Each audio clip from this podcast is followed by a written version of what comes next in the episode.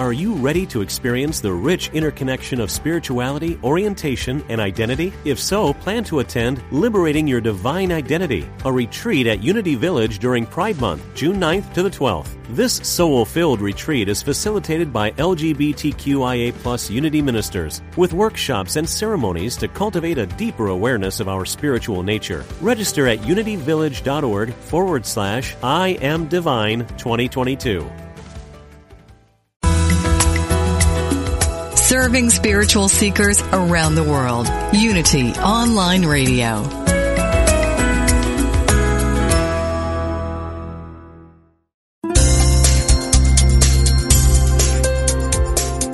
Thank you for tuning in for this Unity Partner Program.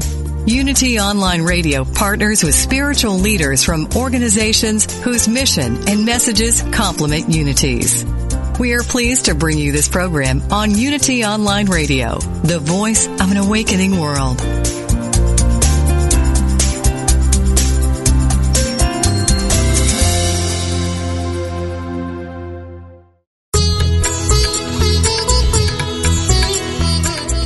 Welcome to the Yoga Hour. Living the Eternal Way, offering insights and practices for spiritually conscious living today with Yogacharya Ellen Grace O'Brien from the Center for Spiritual Enlightenment in San Jose, California. To ask questions or join in the discussion, email us at theyogahour@unityonlineradio.org. Now, here's your host, Yogacharya Ellen Grace O'Brien. Good morning and welcome to the Yoga Hour, a time to open our minds and our hearts to the infinite. I'm Dr. Laurel Trujillo, producer and regular guest host of the Yoga Hour, and today's program is very special as I will be speaking with Yogacharya Ellen Grace O'Brien, the founder and regular host of the Yoga Hour. Today we'll be sharing some insights and time-tested practices from the ancient system of Kriya Yoga. Yoga is a Sanskrit word that is familiar to most today, but many people associate it with a more narrow meaning of just relating to the physical poses or physical exercise. Yoga is actually a Sanskrit word that means oneness, union, or unity. The bringing together of our attention and awareness with our essential spiritual nature to be restored to our original wholeness. So I'm very excited to dive in today's program. Our topic is Glimpse the Face of the Beloved. How can we move from the everyday world to the timeless experience of divine union? Mystical poetry can build a bridge from ordinary life to the eternal presence of love at the heart of the universe, from our own inner life to the realization of a life beyond our own.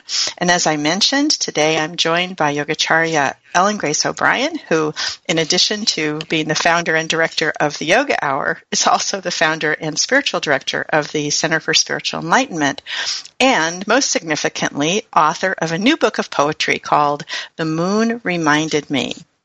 And today, our conversation is going to touch on poetry, healing, and mysticism.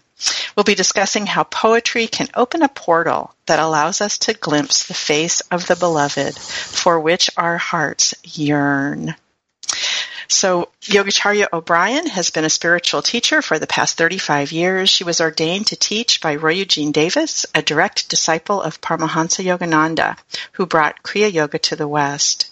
Yogacharya O'Brien is the author of several books on meditation and spiritual practice, including three books of poetry.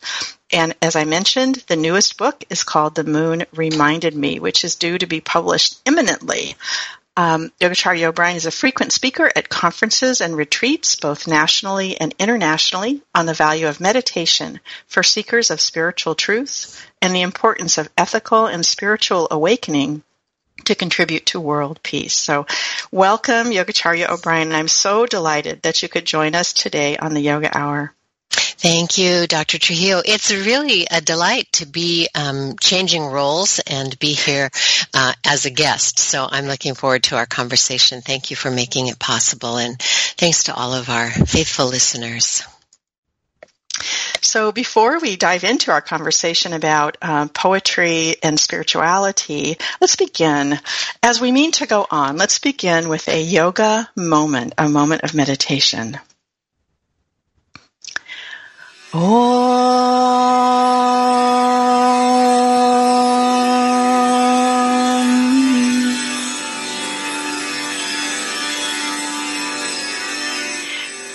Let's begin by turning our attention within.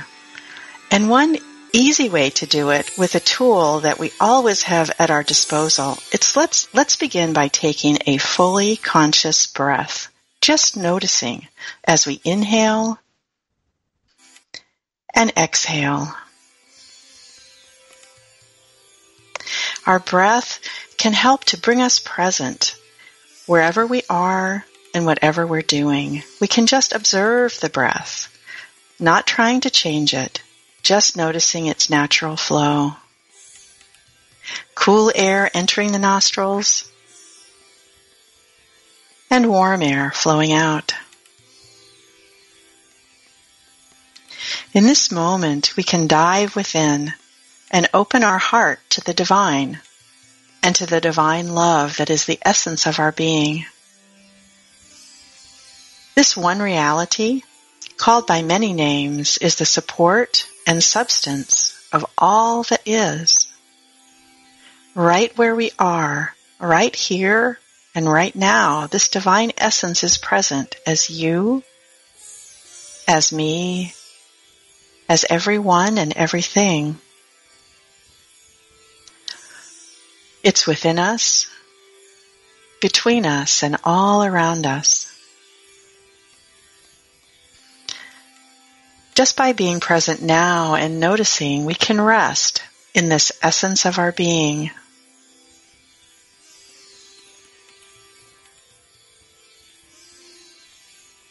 We notice thoughts and feelings as they arise and as they pass away. We become aware of our essential nature beyond words and thoughts, beyond all change or sensation, pure existence being.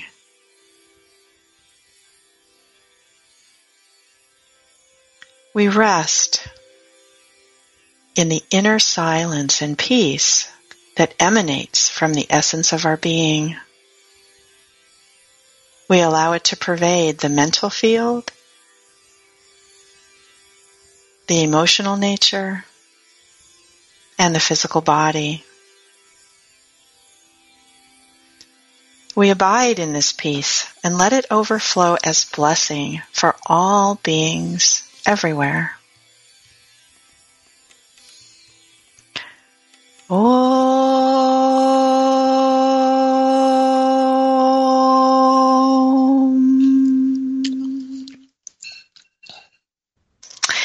So once again, Yogacharya O'Brien, I'm going to call you Umaji from now on. Welcome to the Yoga Hour. Thank you so much. I'm really happy to be here in this capacity. It's really nice. So I want to first congratulate you on the publication of your new book of poetry, once again called The Moon Reminded Me. And also I wanted to congratulate you on being a finalist for the 2016 Homebound Publications Poetry Prize. So since this is a prize-winning book, let's go ahead and start with a poem. All right, thank you. And just to let people know, the book is now available for pre-order, and we're February 2nd, and in about another 5 days, it'll actually be available. So I'm sure you'll give them information about that. But I am holding a real copy in my hands right now, so it's really exciting. I think I'll read the title poem of the book. It's called "The Moon Reminded Me." The moon reminded me. This morning, the moon reminded me, it's never too late or too early. Go ahead. There's a way to turn without losing your balance. Even though you get drunk on the beloved's wine, Even though you leave your shoes behind at the sama, go ahead, take them off. Place your hand on your heart. Start turning toward the light. Raise yourself by yourself at dawn.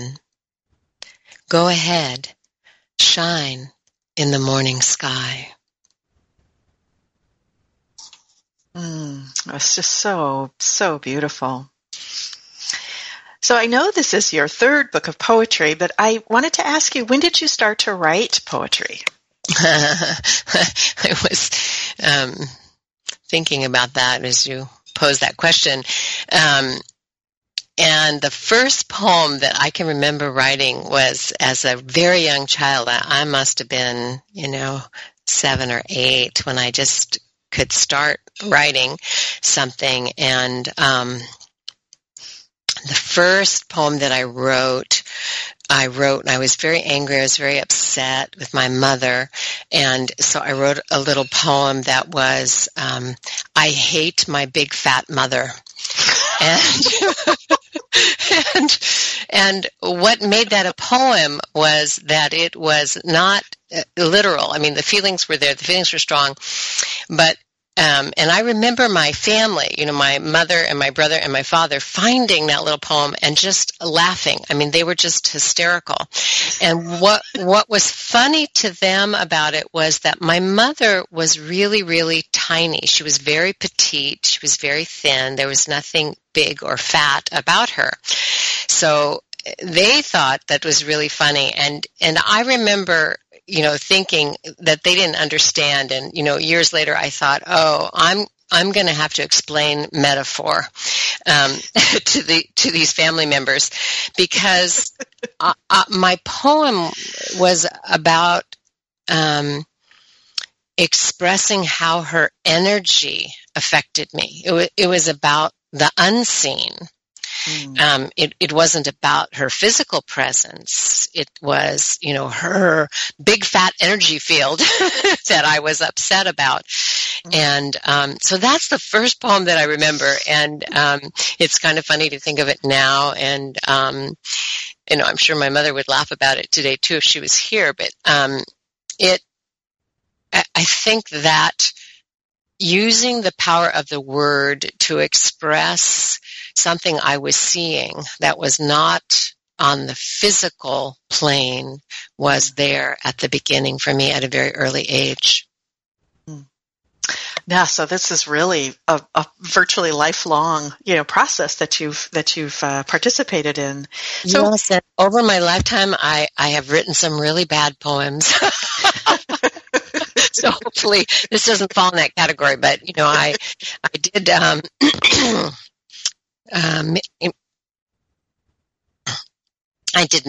was an English major in college, and I had a creative writing minor, and so I did focus on poetry, and I look back at some of those poetry poems that I wrote as a young adult, and they were pretty awful, but I had some really good and compassionate teachers who helped me find my voice, which was really a wonderful thing to have. Yes. So turning to the new book, what inspired this new book of poetry? Well, I think the poems themselves, I write poetry all the time, and so it was just time, they just came together, and they came together very gracefully and very beautifully. So it wasn't that I started out with the idea to write a book.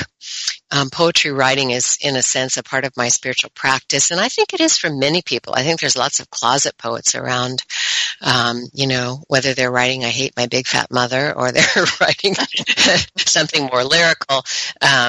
I think people are writing, if they're journal writers, they're writing about their feelings, they're writing about their observations, they're writing about things that can't be seen but can be experienced and felt. So because I'm writing all the time, there's a time in which, they start to come together and coalesce into a book, and that's what happened here. And what was different about this book was I decided I would, put it out there. Today, for poets to publish is a different thing than other spiritual books or big books of fiction writing. Mostly people go through the door of entering a contest, and if your work wins in the contest, then the publisher who is holding the contest will publish your work, and that's what happened with Homebound Publications, who are publishers of this book. Well, I love the the reference that you give to how you were not talking about your mother's physical presence. You were pointing to something that you could feel, but that wasn't it wasn't a visual thing that you were pointing to, which is obviously the tie-in with poetry and mysticism. The beloved, the the one reality that is beyond us all and within us all and around us all the time, but cannot be seen. It's such a it's such a beautiful way to point to that which cannot be described in words. So, what role do you see for poetry on the spiritual path? Well, I think just as you have beautifully described, I have. Besides writing poetry, I read it all the time. I love the poems of Rumi, and, isn't it beautiful how the poetry of Rumi has become so familiar to people now in Western culture? I mean, you can go to a spa somewhere, I guess, and stay in a hotel and find, a Rumi verse on your on your bedside. Very unusual. Here's a mystic poet, and why is that? And I think it points to the great spiritual hunger that we have, and the way in which language that is skillful and that is coming from a consciousness that has experienced the one can point to that experience, and it can be a portal. It can be a way that we can enter into that experience through reading that poem. And so I enjoy reading poets and, Rumi and Kabir and Mirabai, Laleshwari, those are some of my favorite mystic poets, Hafiz. But I also enjoy many of our, American poets today as well. And, of course, Robert Bly made a wonderful contribution in translating so many of the mystical works, Kabir and Mirabai, for example. Mm-hmm. Yes, indeed. And I love the title of this, episode, Glimpse the Face of the Beloved, which is really what we're talking about when we talk about, how do you talk about something that is not, that you can't express in words. And poetry, uniquely as a vehicle, I think, allows us to, to have that sense of, to connect on a deeper soul level. So, and it seems to me sometimes, people say, I sometimes think poetry is like mustard, people or cilantro, people either like it or they don't. And there's it's hard to convince people who don't like it that they might have a taste and they might like it. Because they will invariably say, I don't understand it, I don't get it. And I think, that's like saying you don't understand music, and certainly people would say they don't understand jazz or they don't understand hip-hop or they don't understand classical. But it's not to be understood, it's to be experienced. Yes. So very much like other, spiritual practices, poetry is to be experienced. Mm. So you have many, many other roles besides being a poet. You're a teacher, a writer. You're, the founder and spiritual director of the Center for Spiritual Enlightenment, and obviously also of this program. So how do you see your work as a poet, writing poems, how does that support the other roles that you play? I think because poetry is like meditation to me, and there is a deep connection with my self, capital S, with the divine, that I feel in as I experience poetry, whether I'm writing it or reading it. So it's for me, it's a soul connection that is absolutely essential to the other work that I do. Otherwise, it can be too rote and it can be soulless. A person can be a minister or a spiritual teacher and, lose touch with that inner light, that inner power, that inner peace that is our very goal, to be sharing. So poetry for me is a way, if I'm not, if the poetry is not flowing, usually it's that I've become too involved, too task-oriented. That's such a beautiful, beautiful description. So as we come toward the end of this first segment, would you share another poem with us? Oh, sure. Thank you. I think the one I'll share is, it's about surrender, which on the path of Kriya Yoga is a key practice, which is, to let go of clinging to the idea of separate self, let go of clinging to particular outcomes. And, so people, surrender is sort of mysterious for people. We don't know how to do it. But I think it's a way of being, when we can be, just abide in this conscious awareness of the self and let things be as they are, and know that they're always changing. Instead of trying to, hold on, we try to hold on so tightly, and then we resist, the way things are, and we have a lot of suffering. So, this poem is called Ishwara Pranidhana, which is the name of the practice in Yoga Sutra that describes Kriya Yoga, and Ishwara is the Lord, the Creator. That is a generalized universal term for that power that is the creator of all the worlds. And the pranidhana is this surrender to that with a sense of devotion. So this poem is called Ishwara Pranidhana. The ocean does not argue with the rock.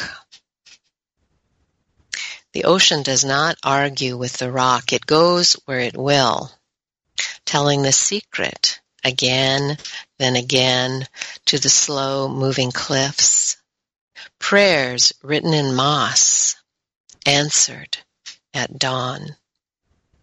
Listen for the secret. Be a jagged edge, falling in love one salty kiss at a time. See yourself as the shore, longing to dive in. See yourself as the wave returning home again.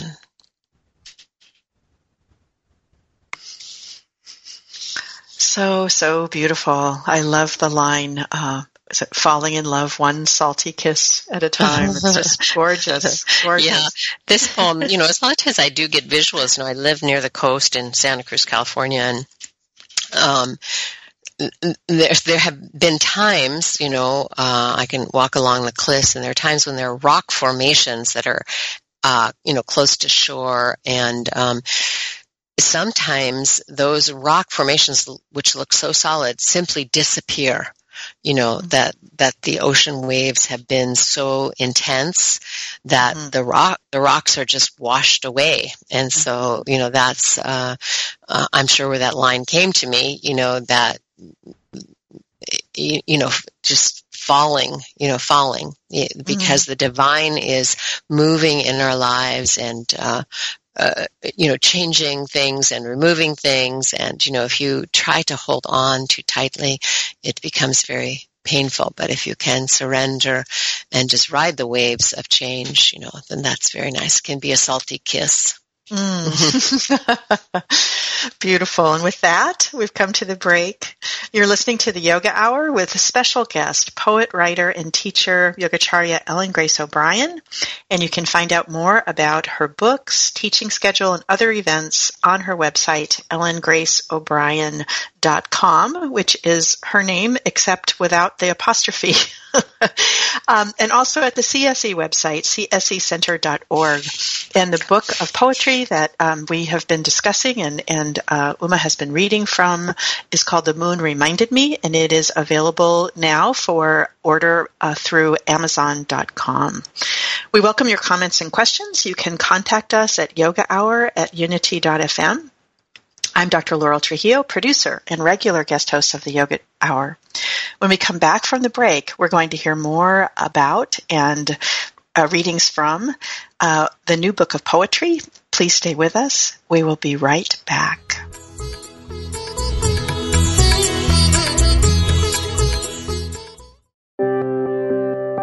Wouldn't you like to share the programs that inspire you most with audiences around the world? That's easier than ever with mobile giving. Just text Unity Radio to 72727 and help us continue offering spiritual programs that change lives.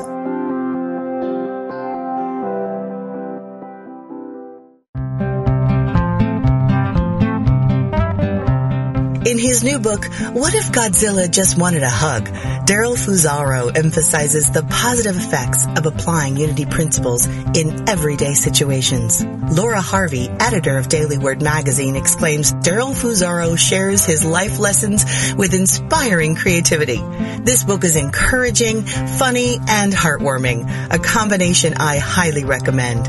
As co-host of Unity Online Radio's Funniest Thing with Daryl and Ed, Daryl's old-school charm and no-nonsense approach to spirituality keep a global audience laughing and inspired.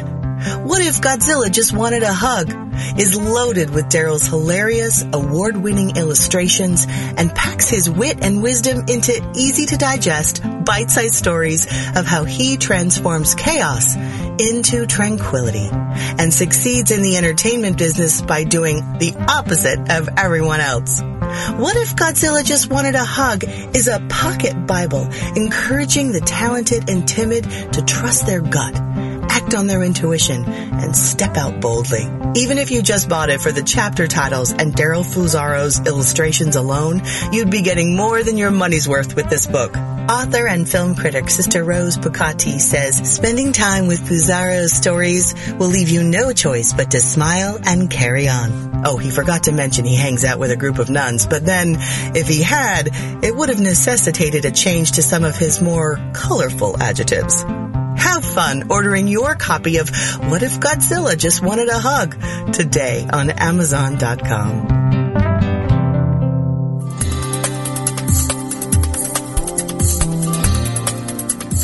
What if you were intentional about your life, committed to having more energy and being more vibrant?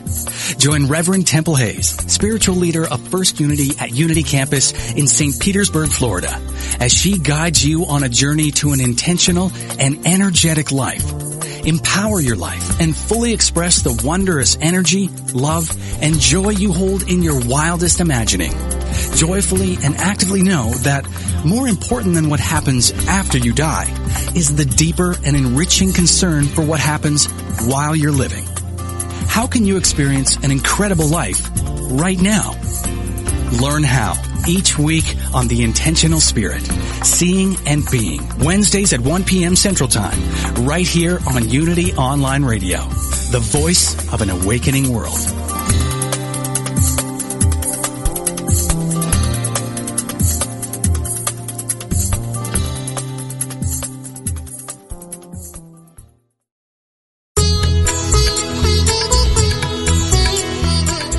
You're listening to the Yoga Hour, Living the Eternal Way, with Yogacharya Ellen Grace O'Brien. We now return to the Yoga Hour.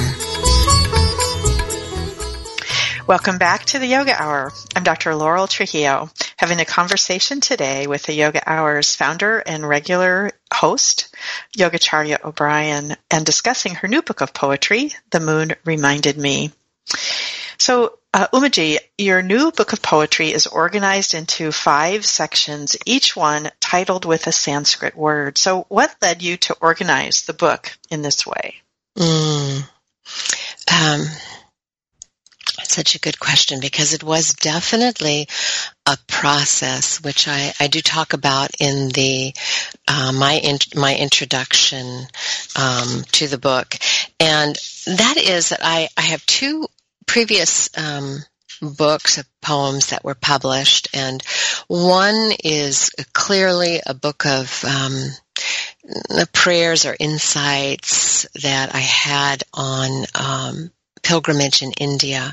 It's called The Sanctuary of Belonging. Mm-hmm. And the other book of poems, I think it's called One Heart Opening. You'd think I would know the title of my own book, but it's something like that. And that one really was more it still, of course, had a spiritual focus, but it was more about everyday life, you know, poems about being a mother, being a wife, poems about nature.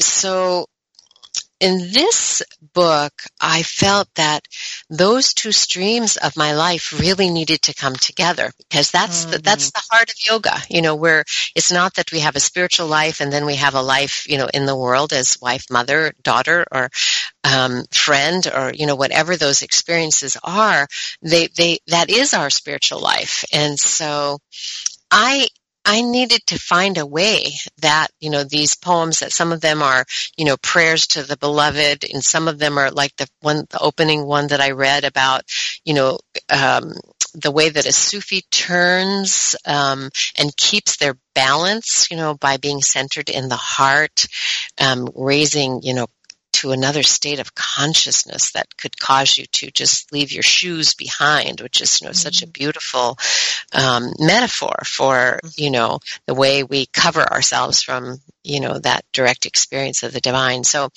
you know, how could a poem like that, you know, sit side by side, you know, with poems, you know, for example, that are about, you know, my grief over a friend's passing, or, you know, what it was like for me to learn how to speak my truth in a stronger way. So, how did those sit side by side?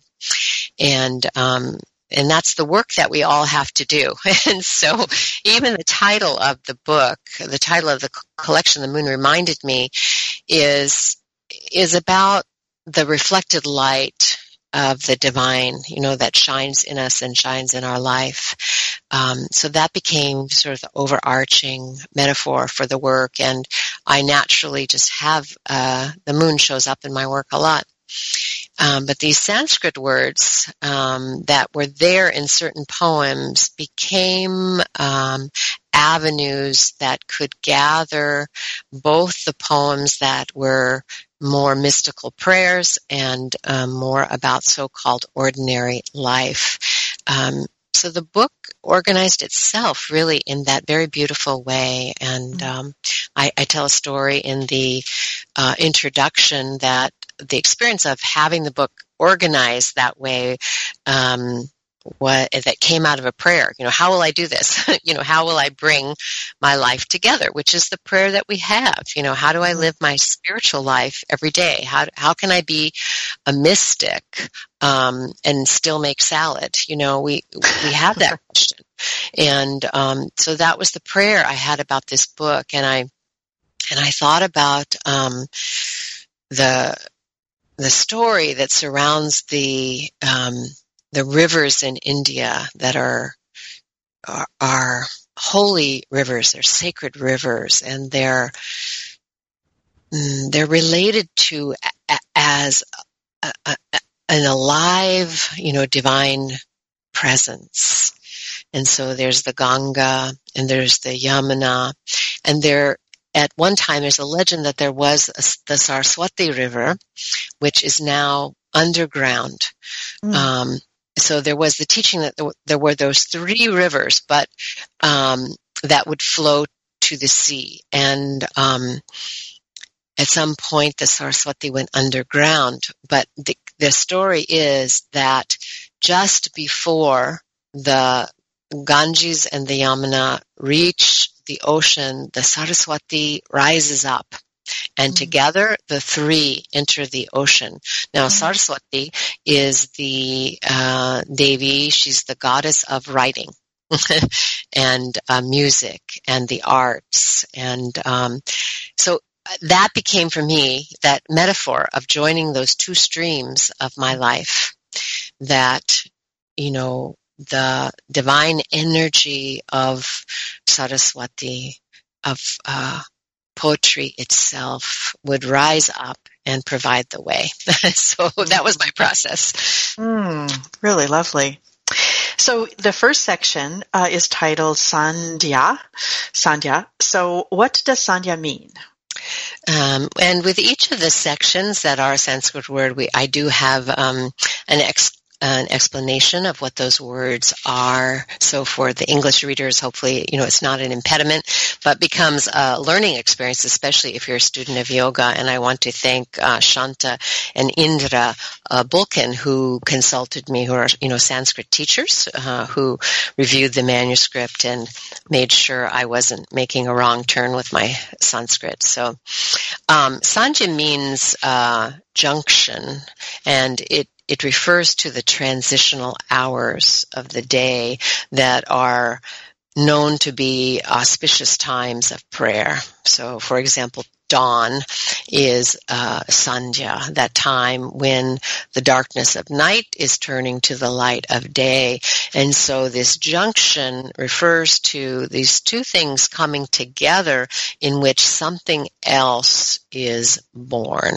Something else comes into being from this meeting. And so, of course, that's a beautiful metaphor for our lives, that meeting with the divine, where something else comes forth. So beautiful, and also touches back on your description of the rivers coming together, you know, the two streams of the book.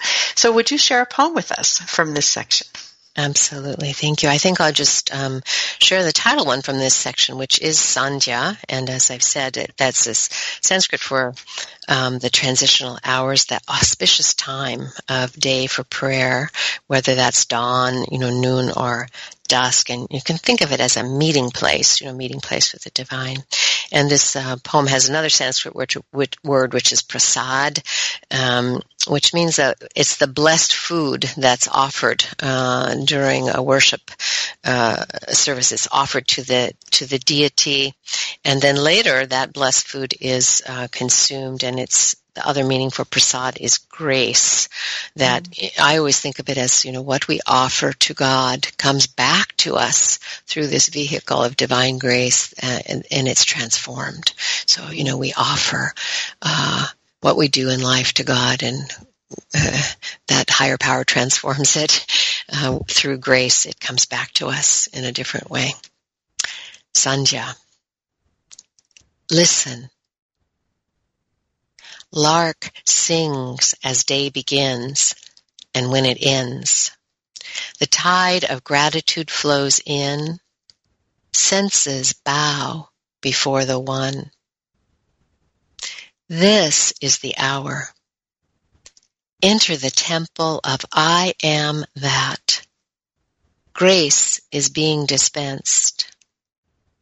Take prasad, ambrosia of now. Nectar of surrender. It will sweeten your tongue, render you speechless, make you sing.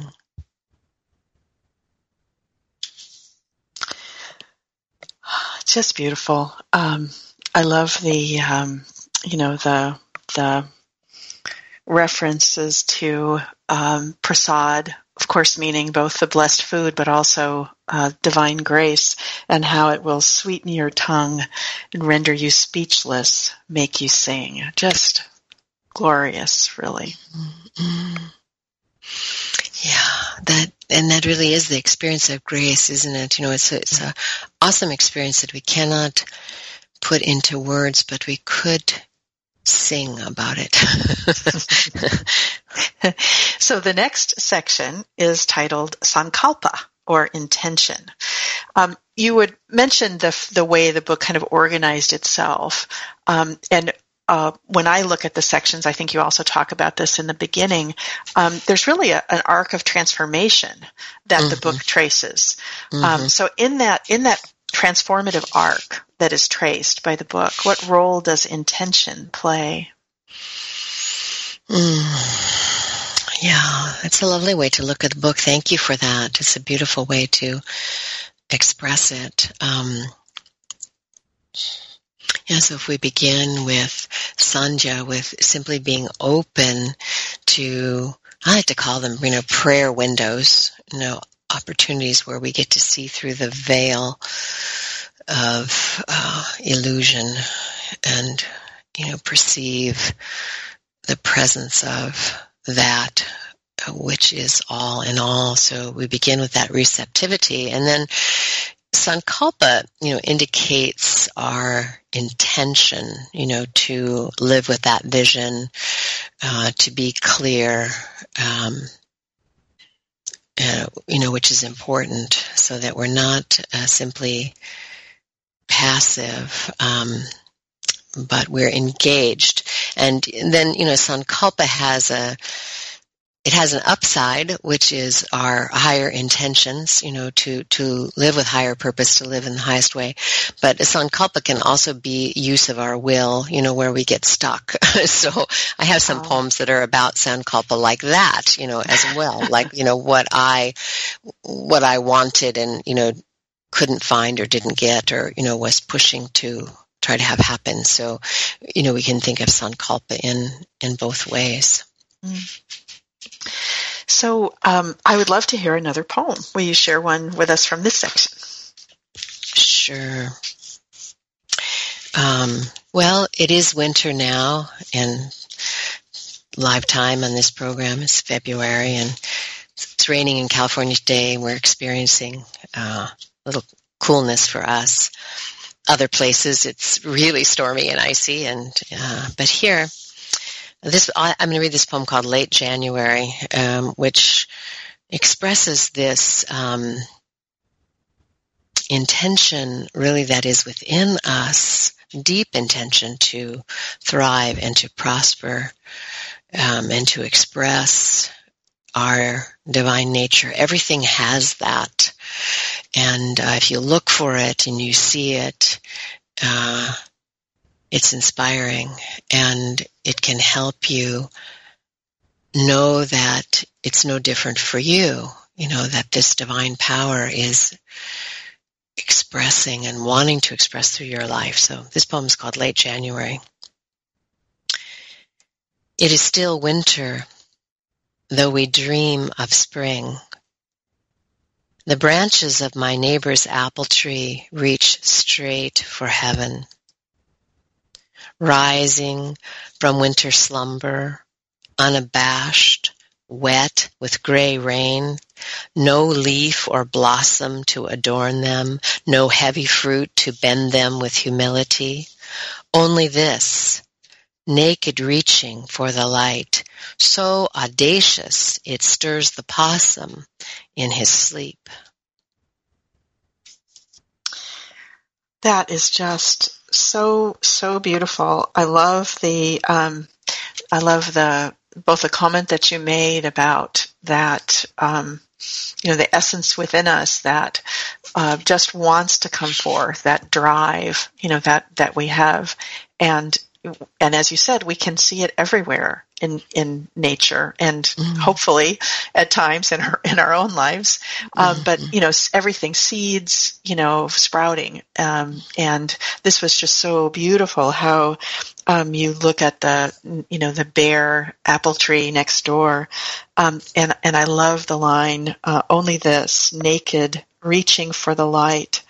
So audacious, it stirs the possum in his sleep. Just beautiful. Yeah, and then it just kind of comes out of observing. The little apple tree is right in my point of view as I sit in my chair in my office, and in my meditation room, which is out in the garden. It's like a little sunroom, so it has windows around, but there's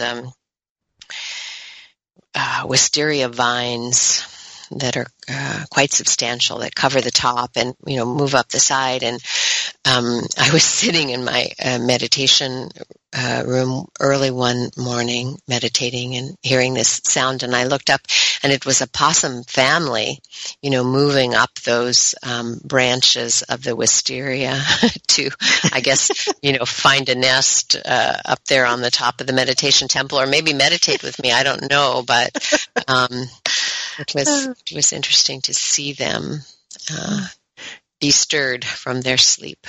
Yeah. So next we move to Maitri, or loving kindness, which appropriately I thought was in the middle or heart of the book. Mm-hmm. So what role do you see loving kindness playing in the journey of transformation?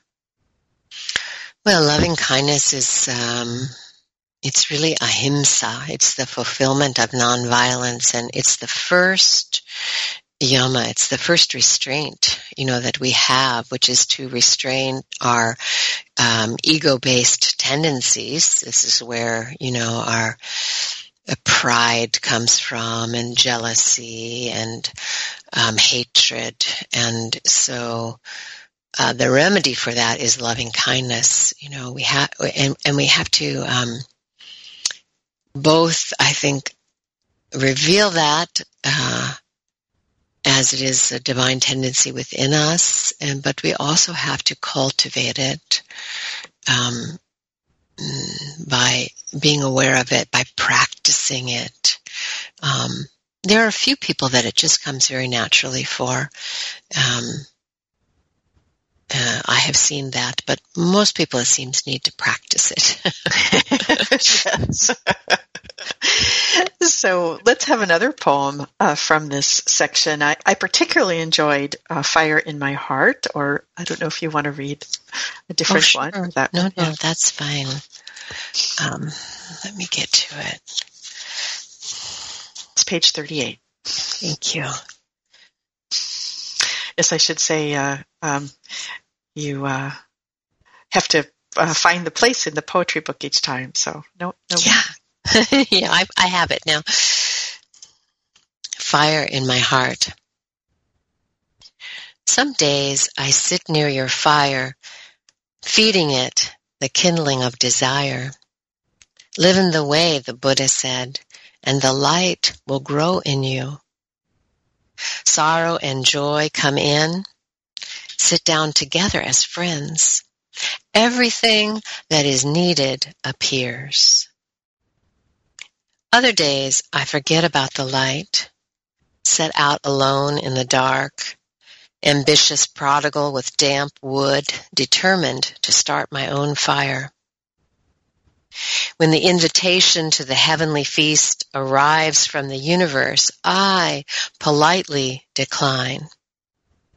I have prepared a feast for you. Will you come? No. I'm too busy with matters of life and death. I insist on my own way, saying no to love until no becomes sand in my mouth. Why all this suffering, I ask? Come, sit by the fire. Forget about life and death, being and doing, coming and going.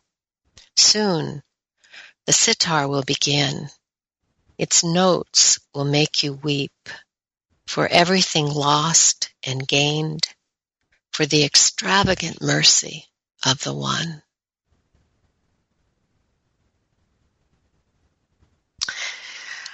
Oh, just really lovely, and lovely to hear you read it. I think the reason that I like it so much is, of course, I see the resonances in my own life, you know, of those days when everything is flowing and sorrow and joy come in and sit down as friends, everything that's needed appears. But then other days that I'm so involved. And I love the image of this ambitious prodigal with damp wood determined to start my own fire. Yes, absolutely. With the damp wood, I'm going to do it. say no to the other lovely things that are potentially coming, you know, my way. So we're getting our time is flying, and I want to make sure that we cover a few more poems at least. So one of your the next section is Lila, and the poem Lila draws on the idea of life as a divine or cosmic play. So would you share that one with us?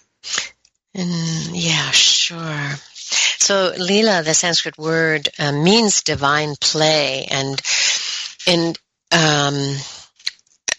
each of these sections of the book, I think, are also a skill that, you know, we can cultivate. So with Lila, it's like being able to enjoy life, you know, to see the divine play, and to have a little joy or amusement, or at least bemusement about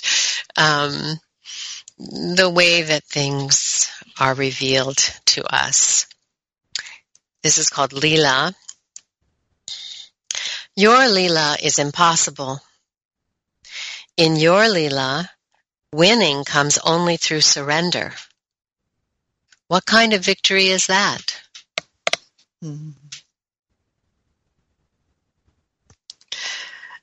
Yes. That's indeed. A good question, isn't it? Yes, and the skill.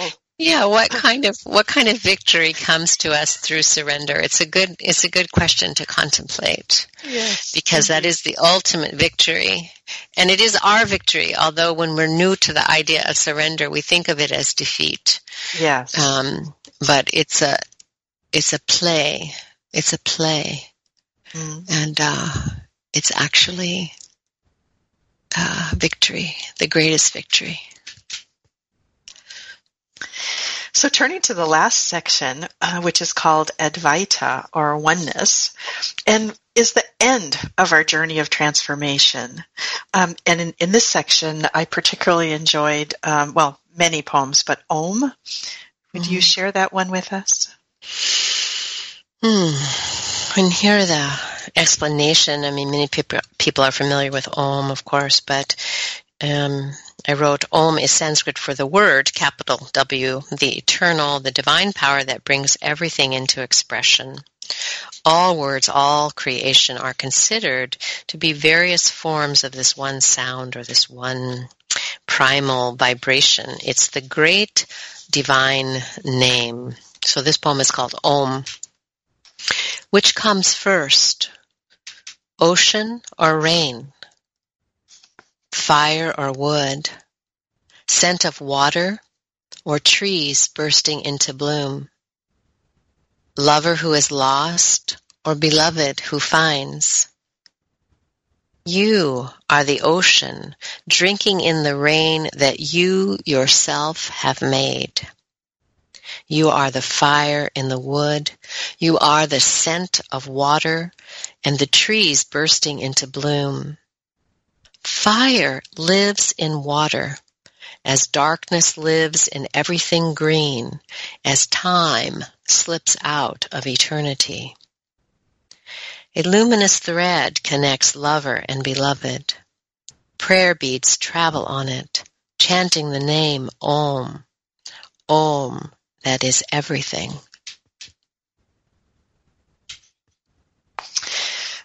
So beautiful. I love the image of the luminous thread connecting lover and beloved with prayer beads traveling on it, chanting the name Om. What a beautiful way to conclude our program here today. This time has just flown by. You've been listening to the Yoga Hour. It's been my pleasure to share this time with you. I'm Dr. Laurel Trujillo, and having a conversation today with teacher, writer, and poet Yogacharya O'Brien. We've been discussing her new book of poetry, The Moon Reminded Me, which is available at Amazon.com. I also wanted to point you to the new website for Yogacharya O'Brien, which is her name, EllenGraceO'Brien.com, which has more information, reviews, and etc. are on the website. And for those listening in February 2017, there will be a special program at CSE in San Jose on February 17th, coming right up, a couple of weeks, called Fire and Grace, Mystical Poetry Meets Virtuoso Violin and Celtic Guitar. Yogacharya O'Brien will be reading from her new book and will be joined by the Celtic guitar of William Coulter and the virtuoso violin of Edwin, I'm not sure how you say his last name, Huizinga, is that right? That sounds close. Okay, good. Yeah. Right. So thank you so much, Yogacharya O'Brien, for joining us today. It has been my delight to host you on the program. Thank you. I have really enjoyed it and enjoyed the opportunity to really have this first reading from the new book. And my love and appreciation to you for being such a wonderful co-host for me and for our whole Yoga Hour team that makes it possible. Mm-hmm. And for all the listeners, I often think of you as I'm leading the show, and today especially felt I was sitting with you, sharing these poems with you. So many, many blessings to those listening in. Mm. The Yoga Hour is a service project of the Center for Spiritual Enlightenment, a meditation center in the Kriya Yoga tradition. For more information about the Center for Spiritual Enlightenment, visit csecenter.org. And remember to subscribe to the Yoga Hour podcast at iTunes or Stitcher. And if you're enjoying the program, be sure and share it with your friends. I look forward to being with you again when Yogacharya O'Brien is away. Until then, remember, you carry your own healing and wholeness within you. Share your peace and your joy with all you meet. Bye now. Bye. Thanks so much. Thank you for tuning in to the Yoga Hour, Living the Eternal Way, with Yogacharya Ellen Grace O'Brien. Join us every Thursday morning at 10 a.m. Central, 8 a.m. Pacific for practical, purposeful methods for spiritually conscious living every day. The Yoga Hour, Living the Eternal Way, only on Unity Online Radio, the voice of an awakening world. This program is brought to you in part by friends and members of the Center for Spiritual Enlightenment in San Jose, California. A ministry in the tradition of Kriya Yoga, the ancient science of self and God realization. www.csecenter.org. Request free literature by writing info at csecenter.org.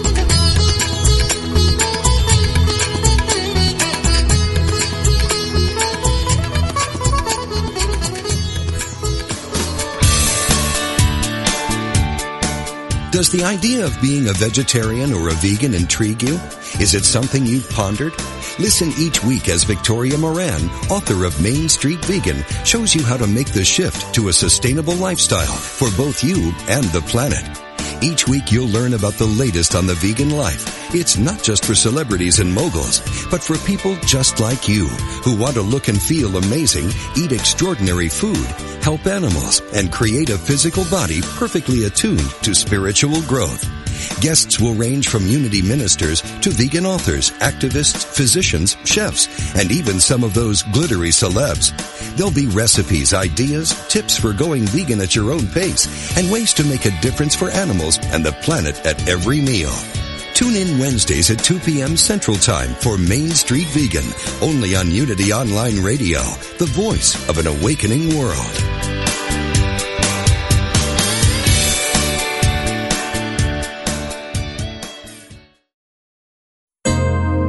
The optimist sees the good in all things, builds upon the most hopeful and cheerful view of matters, and expects the best possible outcome. The pessimist, unwilling to look for the good, rarely finds it. Both optimism and pessimism are states of mind. They are attitudes, not events. The words we most often use reflect our strongly held thoughts and affect every area of our lives. If you're finding more frustration than fulfillment in your life, take a look at what you're thinking. Find something more positive to think, say, or do. Begin building a happier, more satisfying life for yourself today as you choose to look for and find the good in every person and circumstance. This law of life is brought to you by Unity. To find a Unity Church near you, visit www.unity.org.